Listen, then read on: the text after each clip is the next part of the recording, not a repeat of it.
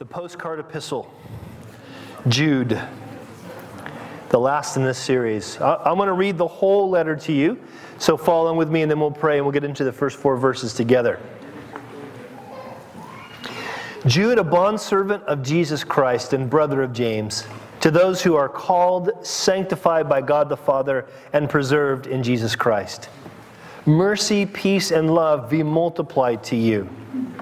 Beloved, while I was very diligent to write to you concerning our common salvation, I found it necessary to write to you, to write to you exhorting you to contend earnestly for the faith which was once for all delivered to the saints. For certain men have crept in unnoticed, who long ago were marked out for this condemnation, ungodly men who turn the grace of our God into lewdness and deny the only Lord God and our Lord Jesus Christ. But I want to remind you, Though you once knew this, that the Lord, having saved the people out of the land of Egypt, afterward destroyed those who, who did not be, believe. And the angels who did not keep their proper domain but left their own abode, he reserved in everlasting chains under darkness for the judgment of the great day, as Sodom and Gomorrah and the cities around them in similar manner to these, having given themselves over to sexual immorality and gone after strange, strange flesh are, so, are set forth as an example, suffering the vengeance of eternal fire. Likewise, also these dreamers defile the flesh, reject authority, and speak evil of dignitaries. Yet Michael the archangel, in contending with the devil, when he disputed about the body of Moses, dared not bring against him a reviling accusation, but said, The Lord rebuke you. But these speak evil of whatever they do not know and whatever they know naturally, like brute beasts. In these things they corrupt themselves. Woe to them!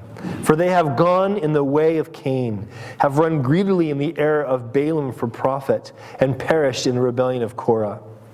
These are spots in your love feasts, while they feast with you without fear, serving only themselves. They are clouds without water, carried away by the winds, late autumn trees without fruit, twice dead, pulled up by the roots raging waves of the sea, foaming up their own shame, wandering stars for whom is reserved the blackness of darkness forever. Now, Enoch, the seventh from Adam, prophesied about these men also, saying, Behold, the Lord comes with ten thousands of his saints to execute judgment on all, to convict all who are ungodly among them of all their ungodly deeds which they have committed in an ungodly way and all the harsh things which ungodly sinners have spoken against them. These are grumblers, complainers, walkers according to their own lusts. And they mouth great swelling words, flattering people to gain advantage. But you, beloved, remember the words which were spoken by the apostles of our Lord Jesus Christ, how they told you that there would be mockers in the last time who would walk according to their own ungodly lusts. These are sensual persons who cause divisions, not having the Spirit.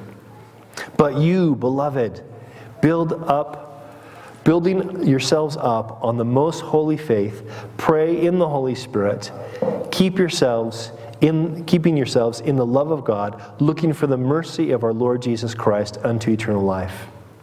And on some have compassion, making a distinction, but others save with fear, pulling them out of the fire, hating even the garment defiled by the flesh. Now, to him who is able to keep you from stumbling and to prevent you faultless before the presence of his glory with exceeding joy, to God our Savior, who alone is wise, be glory and majesty, dominion and power, both now and forever. Amen. Father, we pray that you'd help us to be as sober minded and hopeful as Jude is. We pray, Lord, that you would teach us what it means to contend for the faith. And we pray that you would use this morning to remind us how valuable it is to be in the faith, how precious it is to be yours. Lord, we pray that you would teach us today that you bless our fellowship together today. And we pray it in Jesus' name. And all who agreed said, Amen. Amen. Right now, every single one of you, no matter what you believe about anything, right now, all of you are acting in faith. Amen. True. You're acting in faith because sitting down is an act of faith. Did you know that? Mm-hmm. When you sit, you believe that that chair will hold your weight. you do. You, you seriously believe. Now, there's good evidence. It doesn't take a great faith to do sitting, but you still have to do it. I, I know from my own experience, there's been times when I've sat in chairs and they didn't hold my weight. No comments, please. This is a fact. Now, now here's the thing. If I say to you, Do you value that chair? You'd say, Yeah. I say, Do you believe that chair can hold your weight? Yeah, of course. I'm sitting in it. Do you think that chair is important? Well, yeah, I guess. It wouldn't mean that much to you. And it wouldn't mean that much to you, not because you don't believe, but because you don't think sitting is that big of a deal, because it's pretty easy to find a place to sit, isn't it? But the, here's, here's the thing we, we have to know what we believe, and we have to value whom we've put our trust in if we're ever going to contend. If we're ever going to be the ones who are willing to, to suffer, who's, who are willing to, to defend, who are willing to endure with the difficulty of what it means to be a Jesus follower. Now, when Jude writes this little letter, we don't know for sure who he's writing to, but we do have an idea that he knew who he was writing to.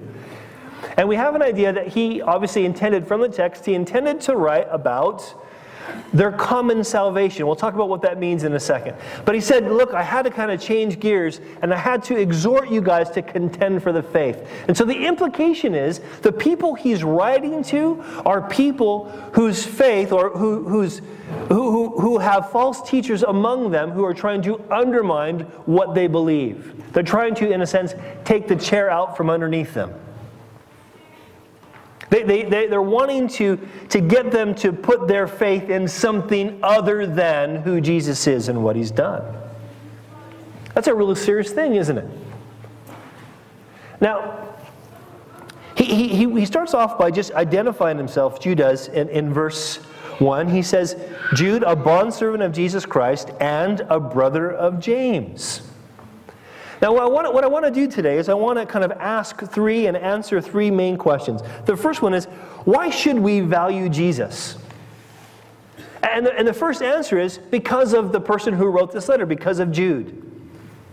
See, Jude has an amazing testimony of transformation.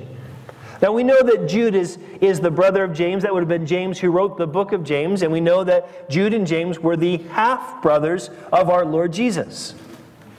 But neither Jude nor James ever said, Jude, the half brother of Jesus, or James, the little bro of Jesus. They never identified with our Lord from a human level. And what's even more interesting is that part of their both of their testimonies is they initially didn't believe that Jesus was who he said he was. They didn't believe that Jesus was God's chosen king, the Messiah. They definitely didn't believe he was God's only son. We know this because of what the scripture says in John chapter 7 that Jesus was about to go up to Jerusalem for a feast, and uh, his brothers were all heading in that direction, and they're saying, Why don't you just come up with us? And then you can, it says here, you can do these things, these miracles supposedly that you do, and show yourself to the world. And they're mocking him because it says plainly, for even his brothers did not believe in him. And so, and so they didn't. There's a, there's a time in the ministry of Jesus, not just growing up, but in the ministry of Jesus, where his own brothers didn't believe he was God's only son, that he was the Messiah, God's chosen king. But then by the time we get to Acts chapter 1, we see that all the believers uh, are together and they're all praying, waiting for the day of Pentecost to come, the time when Jesus would, when God would send his Holy Spirit. And in Acts chapter 1, it's happened already as Jesus, of course, has been crucified as he predicted. He's risen from the dead and shown himself many times as he predicted. And then, in front of many witnesses, probably including his brothers, he ascended into heaven and they saw it happen. Hallelujah.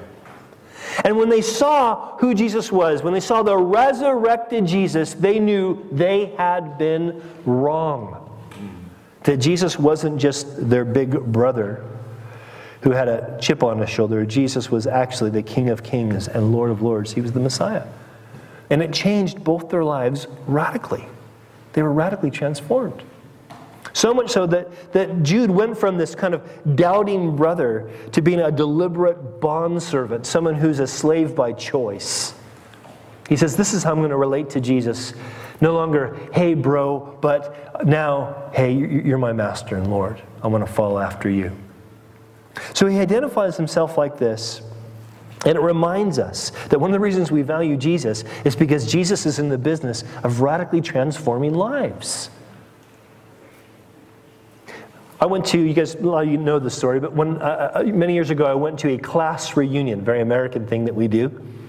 And I went to this class reunion, and, and I was a little nervous because I hadn't seen most of these people since uh, I graduated high school, and I became a Christian right after I graduated high school. And so I walk into this big room. It's a, it's a, like a, a club, and there's a, there's a bar and all this. And I'm kind of looking around the room, and, and I notice that people are looking at me and they're smiling. And I don't know if it's a smile of mockery or they're glad to see me. I'm not really sure. And I noticed in the corner there's a table of, of people who I know at least many of them were Christians in high school. A few that I didn't know that were Christians, but many who I did. So I thought that might be safe. And so I walked over to those people first. And one of the guys that I didn't realize was a Christian, he said to me, Hey, John, how's it going? Good to meet you. I heard God's done great things in your life. Hallelujah. And I'm like, Whoa, whoa, wow. And I'm like, I, did, I didn't know you were a Christian. How did you become a Christian? He said, I went into this church with a, with a girlfriend I had at the time, and I didn't really want to be there. And the guy starts talking about this guy named John Brown, whose life had been radically changed. And, and, I, and I thought, I know that guy. And I thought to myself, if God can change that guy, he must be worthy to be believed in. Amen. True story. Hallelujah. We underestimate we underestimate how important it is, how valuable it is that Jesus changes lives. And often we underestimate that because we resist his change in our own life. We're holding back when God wants to do something radical. But also, we should value Jesus because, listen, Jesus is what Christianity is all about. Look at the way this, this greeting goes. Jude says he's writing to those who are called, sanctified, and preserved. What does that mean?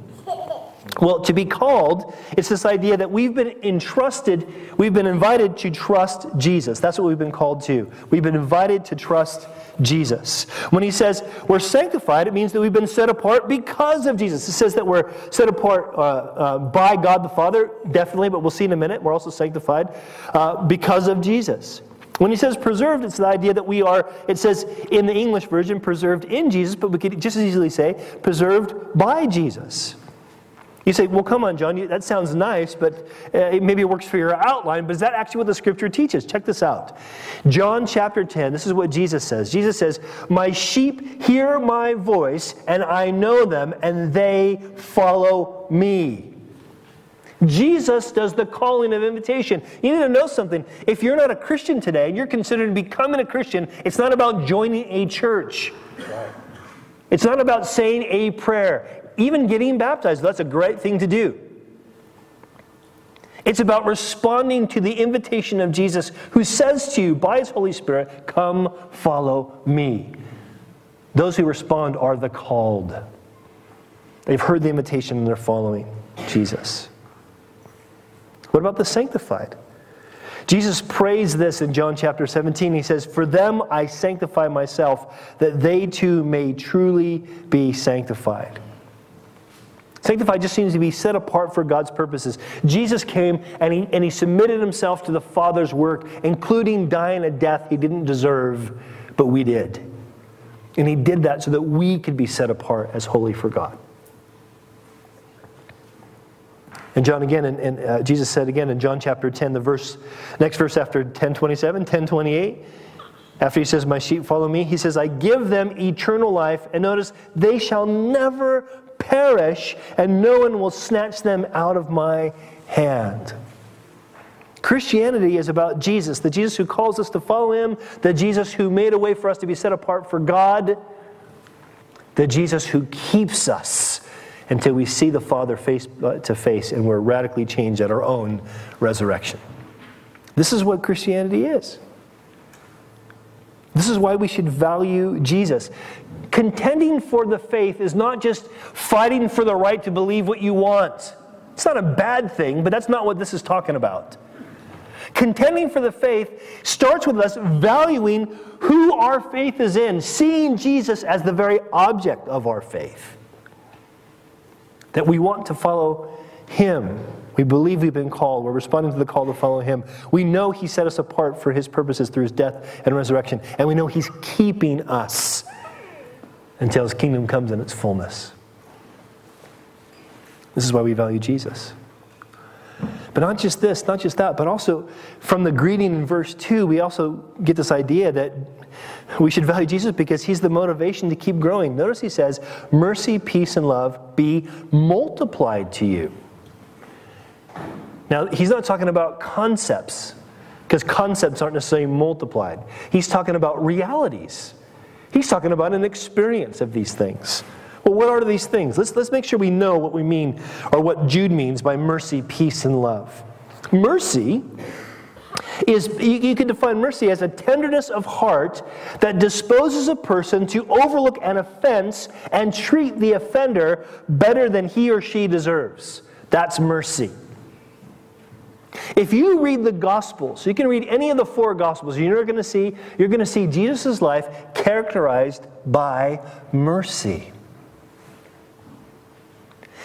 And he was merciful not just to people who were victims of sin. It wasn't just like the compassion he had for those who had been sinned against.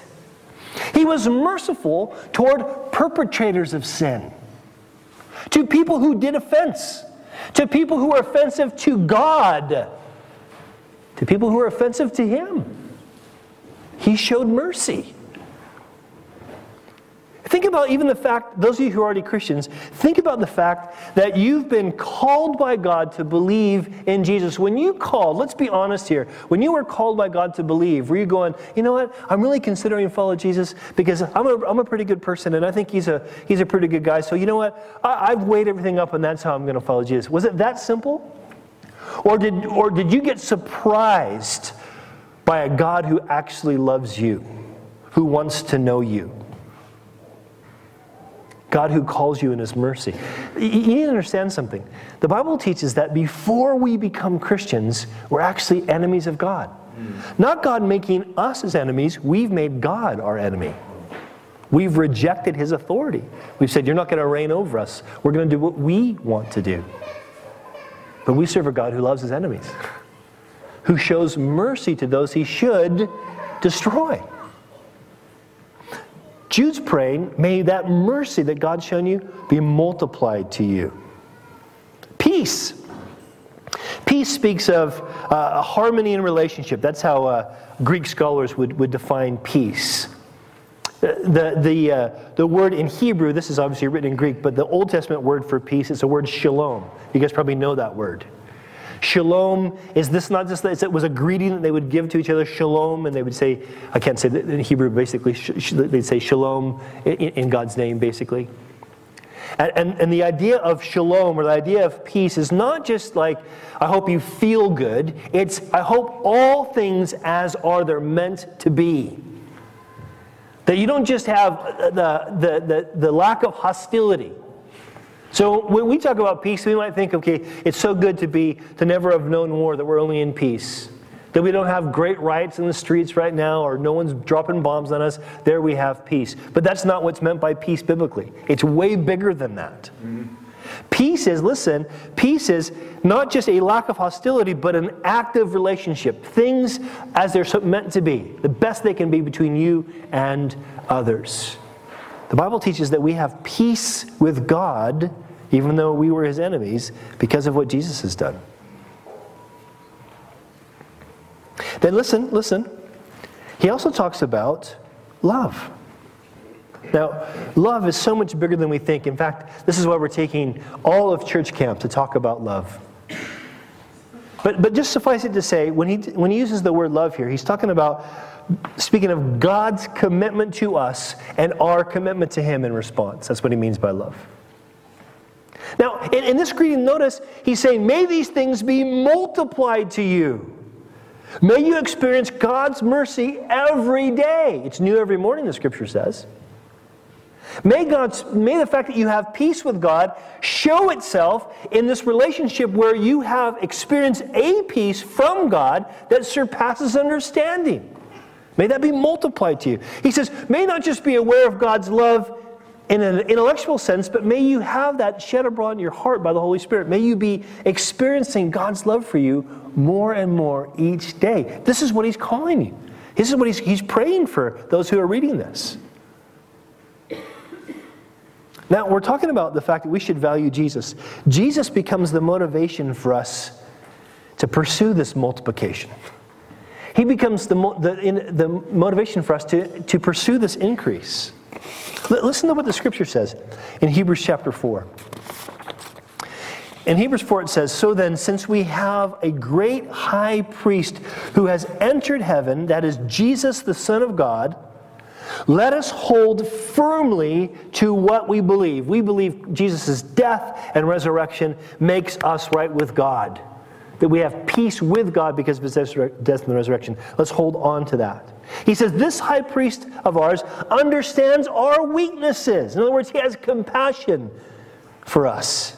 For he faced all the same, same testings we do, yet he did not sin. So let us come boldly to the throne of our gracious God. There we will receive his mercy, and we will find grace to help us when we need it most. In other words, listen, this is important. When we recognize that all that Jesus has done for us, He becomes our motivation to seek the face of God. And as we seek the face of God, you know what we experience in multiplication? Mercy peace, and love. You see, the, the, the, issue is if you are lacking those things in your life, if you're lacking the experience of mercy, if you still have the sense of God's waiting to squish you, then do you actually understand what Jesus has done for you? Are you pursuing God knowing that Jesus has already done it all? Do you recognize that His mercy endures forever? And that mercy is yours because of Jesus. If you're lacking peace, I'm not saying that your life is, is meant to be uh, all hunky dory and everything's working fine. Oftentimes that's not the case. But God promises a peace that's better than understanding, a peace that's not based on our circumstances, but based on a, enjoying a right relationship with God. Do you have that peace? Are you accessing God for that peace because Jesus has made it available to you? And love. We give lip service to love. And again, this is why we're spending the whole week at church camp talking about it. But do we understand how amazing God's love is for us? How complete and everlasting God's love is for us? Are we experiencing this? You see, Jesus is our motivation. The only thing that's going to keep you pursuing God is knowing that Jesus has already done all that needed to be done to make you right with God, that He's the guarantee of God's mercy for you, that He's already made a way that you can have peace with Him, and that He is the guarantee that you're loved by God. You're not going to move forward unless you believe that. That could be why you're not moving forward today. God's saying, believe it. Believe Jesus. This is why we should value Him. Now, we get to verse 3, and he talks about now this, this phrase, he uses this phrase, the faith. And, and, we used that analogy early on about the chair that you're exercising faith because you sit, you're sitting in a chair. Okay, when the Bible refers to here as the faith, it's not the act of your sitting, it's the chair itself. Do you follow me? So, in other words, when it's talking about the faith, it's not saying, oh, look at you, you, you, you need to contend for the fact that you sat down. No, it's talking about the faith. You need to contend for the fact that that chair is actually going to hold your weight. You need to hold on to that, you need to defend that. And so he talks about the faith. He wants us to understand what that is. We need to understand what that is. So, second question how should we understand the faith? Well, notice, first of all, he says, he says, Beloved, I was very diligent to write to you, verse 3, concerning our common salvation. Or you could also say the salvation that we all share. It could say that. Now, here's what he means by this, and this is really important to understand. When, when, when Jude writes about a common salvation, a salvation that we all share, we need to recognize it is for everyone or anyone, but it's not for everyone. And it's really important to know the, the difference here, okay? The, the faith we talk about is both inclusive and exclusive. Let me explain what, those, what I mean by that. In Galatians chapter 3, Paul writes this He says, For we are all children of God. How? Through faith in Christ Jesus. For all have been united with Christ in baptism. Uh, uh, I'm sorry, all who have been united with Christ in baptism have put on Christ like putting on new clothes. Notice there is no longer Jew or Gentile, slave or free, male or female, for you are all one in Christ. In other words, it's inclusive in the sense that it's not about a person's race or their social status or their gender. That's not what makes a person a Christian. That's not what makes a person in the faith. In fact, one of the unique things about Christianity compared to other religions is a lot of other religions don't translate well to other cultures because they're culturally based religions.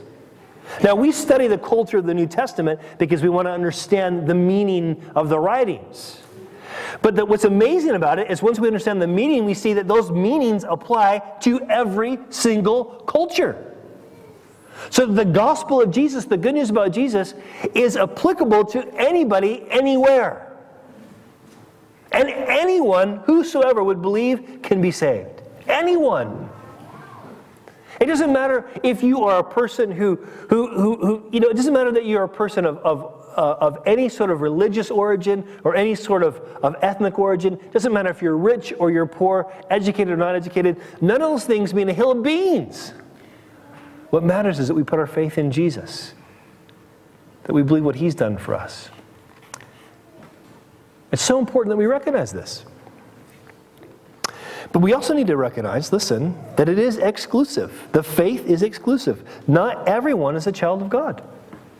He says, We're the child, children of God through faith in Jesus, which means if not, your faith isn't in Jesus, you're not a child of God. Uh, listen to this. This is uh, Peter preaching to uh, Jews who hadn't believed in Jesus. And here's what he says in Acts chapter 4. He says, Jesus is the one referred to in the scriptures where he says, The stone which the builders rejected have, has now become the cornerstone. The, there is salvation in no one else. God has given no other name under heaven by which we must be saved. Later on, when Paul's preaching the same gospel, he's preaching also to Jews, and basically they don't want nothing to do with it. And so he says, Since you have rejected it, that's the gospel, and judged yourselves unworthy of eternal life, we're going to offer it to the Gentiles. Now, this is important to understand because we are called to offer Jesus to anybody, to demonstrate Jesus to anybody and everybody. Because we know that anyone can be saved, can be right with God through Jesus, okay? We also need to know not everyone is. And this is the thing that really bothers people. People don't like the exclusivity of the gospel, it makes them frustrated and uncomfortable. We, we, we don't like absolutes unless we create them, then we're okay with them. But it's important for us to see when we're talking about the faith that Jude's really clear. He's talking about that which is most inclusive and most exclusive.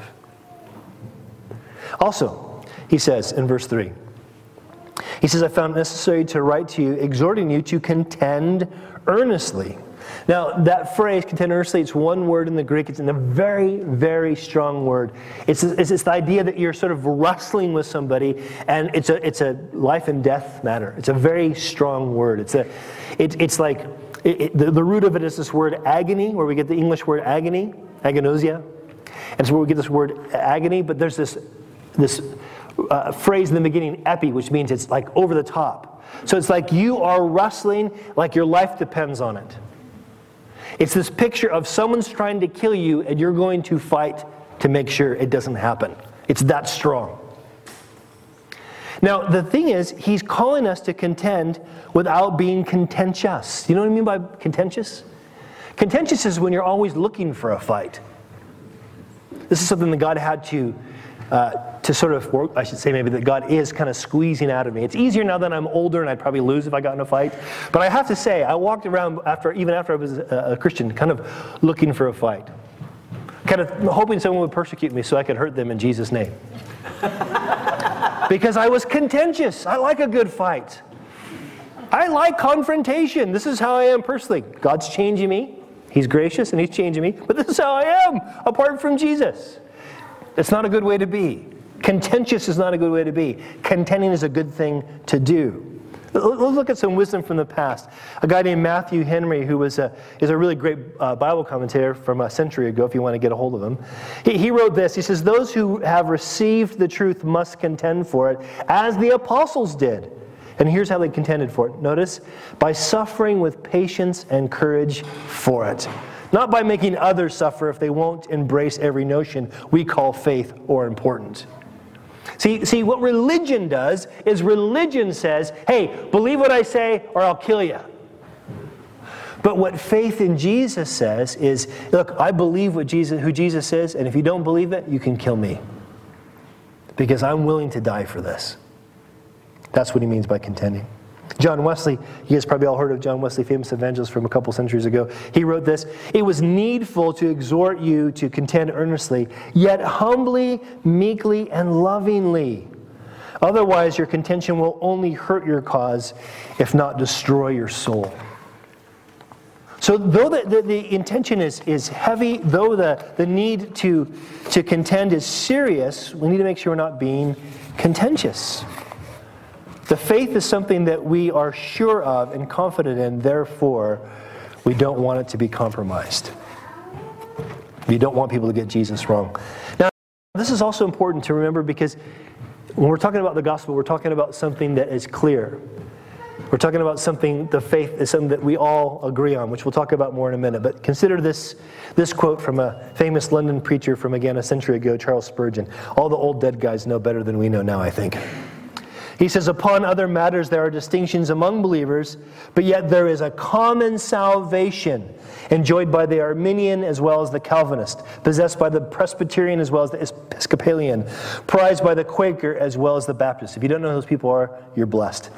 Those who, they're just titles, man. They're just, they're just labels. Those who are in Christ are more near of kin than they know of, and their intense unity in deep, essential truth is a greater force than most of them can imagine. One of the reasons we are so disunified among the visible church is because we take secondary issues and exalt them above primary issues.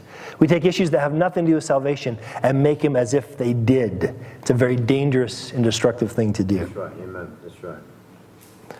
Now, we're called to contend for the gospel. This is part of our holiness the author of Hebrews writes, We need to pursue peace with all people and holiness because without holiness, no one will see the Lord. This is what, what we mean by being, by contending without being contentious. That's what the faith is about. It's what we contend for, not what we're contentious about. Also, this faith, notice what he says in verse 3. He says, This faith which was once for all delivered to the saints.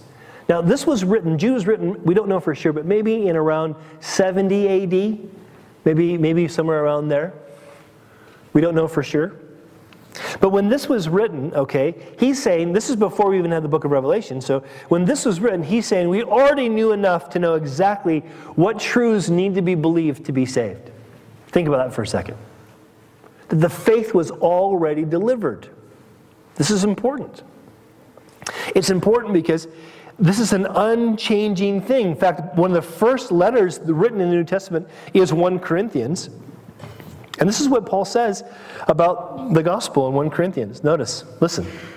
He says, Moreover, brethren, I declared to you the gospel which I preached to you, which also you received, and in which you also stand, by which you are saved, if you hold fast that word which I preached to you, unless you believed in vain. For I delivered to you, first of all, that which I also received, that Christ died for our sins according to the Scriptures, and that he was buried, and that he rose again the third day according to the Scriptures. This is the gospel.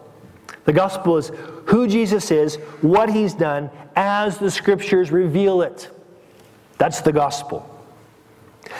So serious is this gospel so authoritative is this gospel that Paul says in Galatians 1:8 that if we, that is the other apostles, or an angel from heaven, preach any other gospel to you than what we preach to you, let him be accursed. You see, the reason we, we, we take this book so seriously is because, listen, it's not because it's a magic book, but because the, the apostles themselves, the prophets themselves, who wrote these things down from God, said, listen, it's what God has said through us that's more important than us. This is the authority. What God says. This is the gospel. And so it's important that we see this, that we recognize this. Some of you guys might have in your home library Eerdmans Handbook of the Bible. Good little reference if you have it. Well, the one who, the publishing company who started that, uh, publishing that, is, was started by a guy named William B. Erdman. Here's what he said Listen. He said, There is no other gospel, there will be none.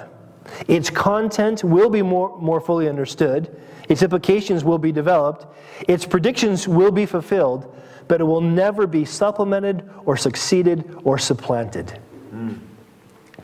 See, see, people can have insight that is new, but not a gospel that's new.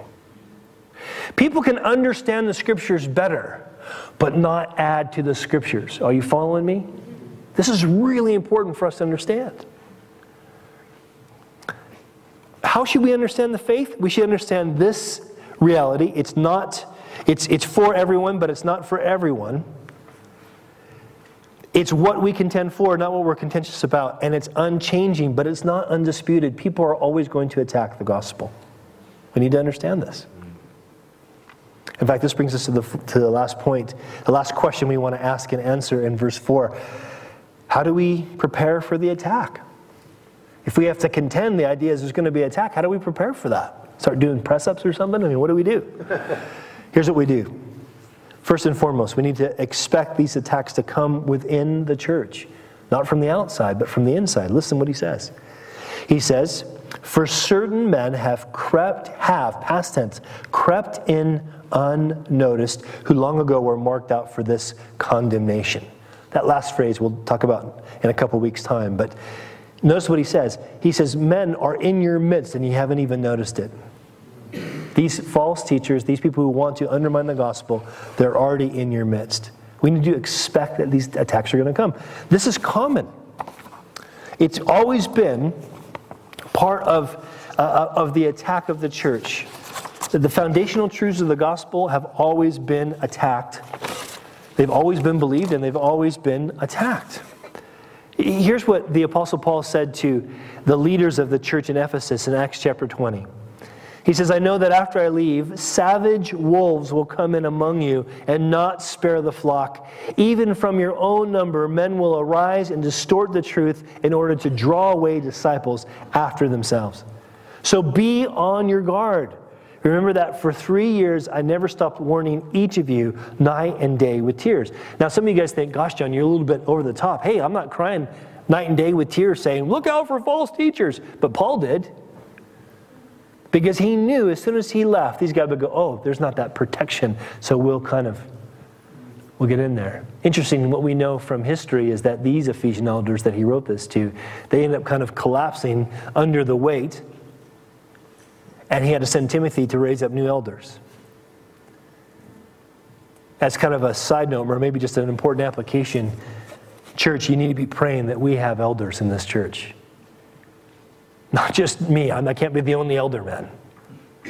But men who love the gospel, love Jesus, who will help guard God's people against attack.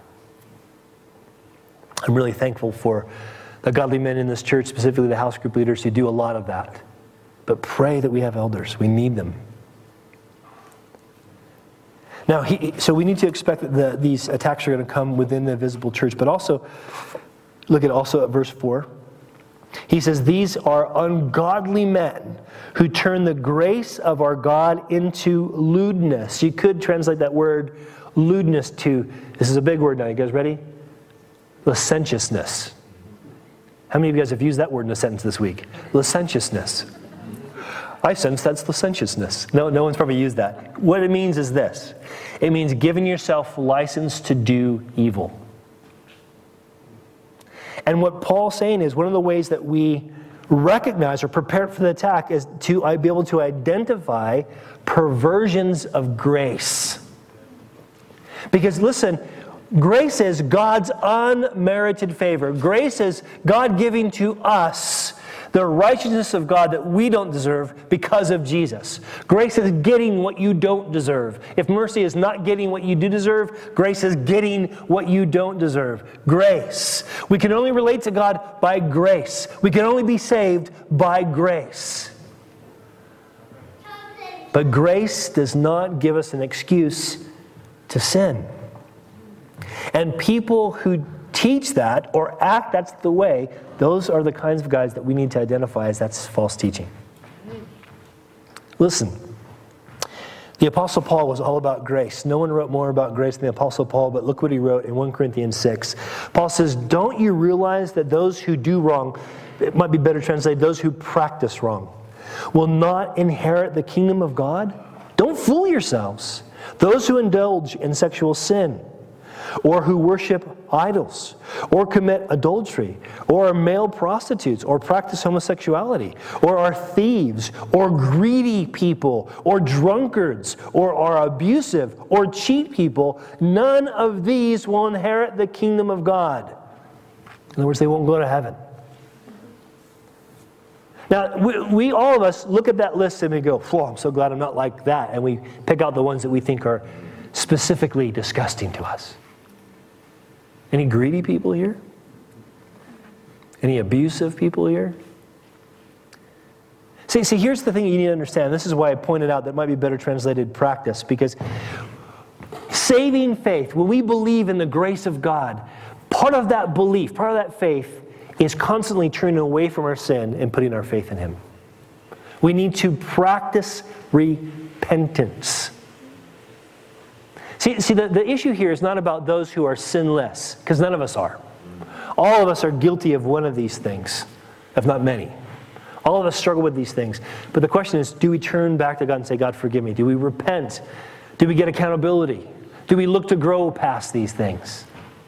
Because don't be deceived. Don't go, well, I'm saved by grace, brother. It's okay. And don't listen to those guys on television or in the pulpits who tell you it's okay, you don't have to repent, you're saved by grace. That's a lie. Amen. That's right. It's a lie. We need to identify those are perversions of grace. Man, guys, God's grace is far, far greater than you can imagine.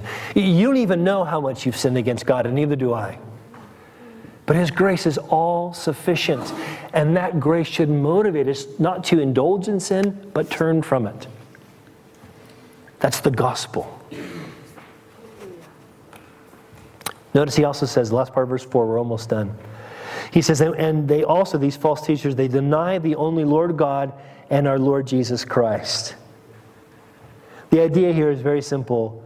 They're denying the authority of Jesus. We sing, What a Friend We Have in Jesus, and it's so true. Jesus called his disciples friends. He is a friend to us indeed.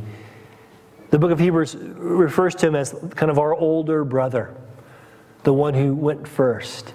He's also our high priest, he's also our Savior. But above all that, what is he? Lord. Lord means ruler or master.